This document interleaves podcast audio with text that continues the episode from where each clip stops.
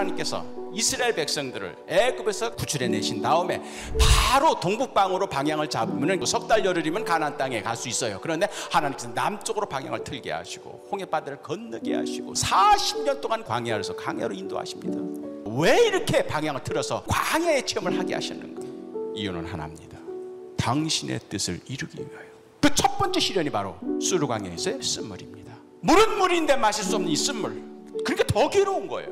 백성이 모세에게 원망하여 이르되 우리가 무엇을 마실까 하며 모세가 여호와께 부르짖었더니 원망과 부르짖음의 차이입니다. 사막 가운데 생수를 얻지 못했을 때, 아말렉 군사들이 쳐들어왔을 때, 그때마다 백성들은 원망하고 짜증을 내고 불평을 합니다. 이게 바로 믿음 없는 사람들의 자연스러운 행동인 것입니다. 그러나 믿음의 사람 모세는 그것을 부르짖음으로 바꿨습니다. 믿음의 사람은 하나님께 간구합니다. 이 쓴물에 담긴 하나님의 뜻을 알게 하옵소서.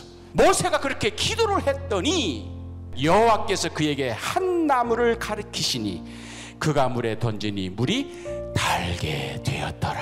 쓴물만 거기에 두신 것이 아니라 그 쓴물을 단물로 바꾸는 나무까지도 미리 준비해 놓고 계셨던 겁니다. 믿음이 없었기 때문에, 기도를 안 했기 때문에 그 나무까지가 보이질 않았던 겁니다. 그러나 기도하는 모세의 눈에는 그 나뭇가지가 보인 겁니다. 자주 가는 그 한방 찻집이 있었어요. 주인 양반께서 소대산, 오대산, 지리산 이런 데 직접 다니시면서 그걸 약초를 다 채취해가지고 그걸 좋아하시는 분이에요. 그래서 제가 약초와 독초를 어떻게 구별을 그렇게 잘 하십니까? 근데 이분이 참 재미있는 표현을 해요. 산속을 막 하다 보면 잘못 독초를 먹을 때가 있다는 거예요. 그럴 경우에는 그 독초를 먹은 그 주변만 둘러보라는 거야. 그러면 거기에 어떤 짐승이 뜯어먹은 풀이 되는 거야. 그게 약초래요. 그러면서 그분이 하는 말이, 그분 교회 안 다니는 분이에요. 조물주께서는 독초가 있으면 그것을 해독할 수 있는 약초를 그 옆에 꼭 마련해 두십니다. 산짐승들, 멧돼지, 노루, 온갖 걸 다 먹을 거 아닙니까? 그러면 독초 얼마나 많이 먹겠어요. 독초를 먹다가도 그 옆에 약초가 있으니까 자연스럽게 해독이 된다는 거야. 독초가 있는 곳에 약초를 예비하시는 분. 마레의 쓴물을 그 현장에 우리를 인도하셨을 때에는 그 쓴맛을 단맛으로 바꾸는 기적의 체험에 우리를 인도하신 겁니다. 우리 인생에 맛보는 모든 쓴맛을 단맛으로 바꾸려고 하시는 것이 하나님의 계획입니다. 기도하는 자만이 그 하나님의 계획을 깨달을 수가 있습니다. 기도하는 자만이 그 쓴 것을 단맛으로 바꾸는 나뭇가지를 발견할 수가 있습니다. 그리고 그 나뭇가지를 꺾어 자기의 스디슨 연못에 던져질 때 그 쓴맛은 단물로 바뀌게 되는 역사가 일어납니다.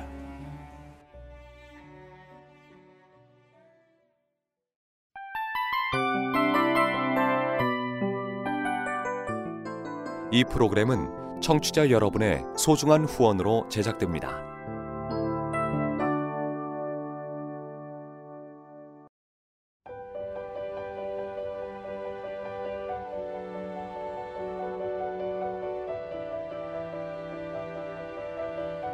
세상에는 수많은 교회들이 있지만 더 깊이 있는 말씀 강해를 찾기 위해 크기로만 교회를 선정하지 않습니다. 보다 좋은 영적 콘텐츠를 더 많이 나누기 위해 방송비를 받지 않습니다. 1년 365일 복음만 전하고 싶어서 우리는 광고를 하지 않습니다.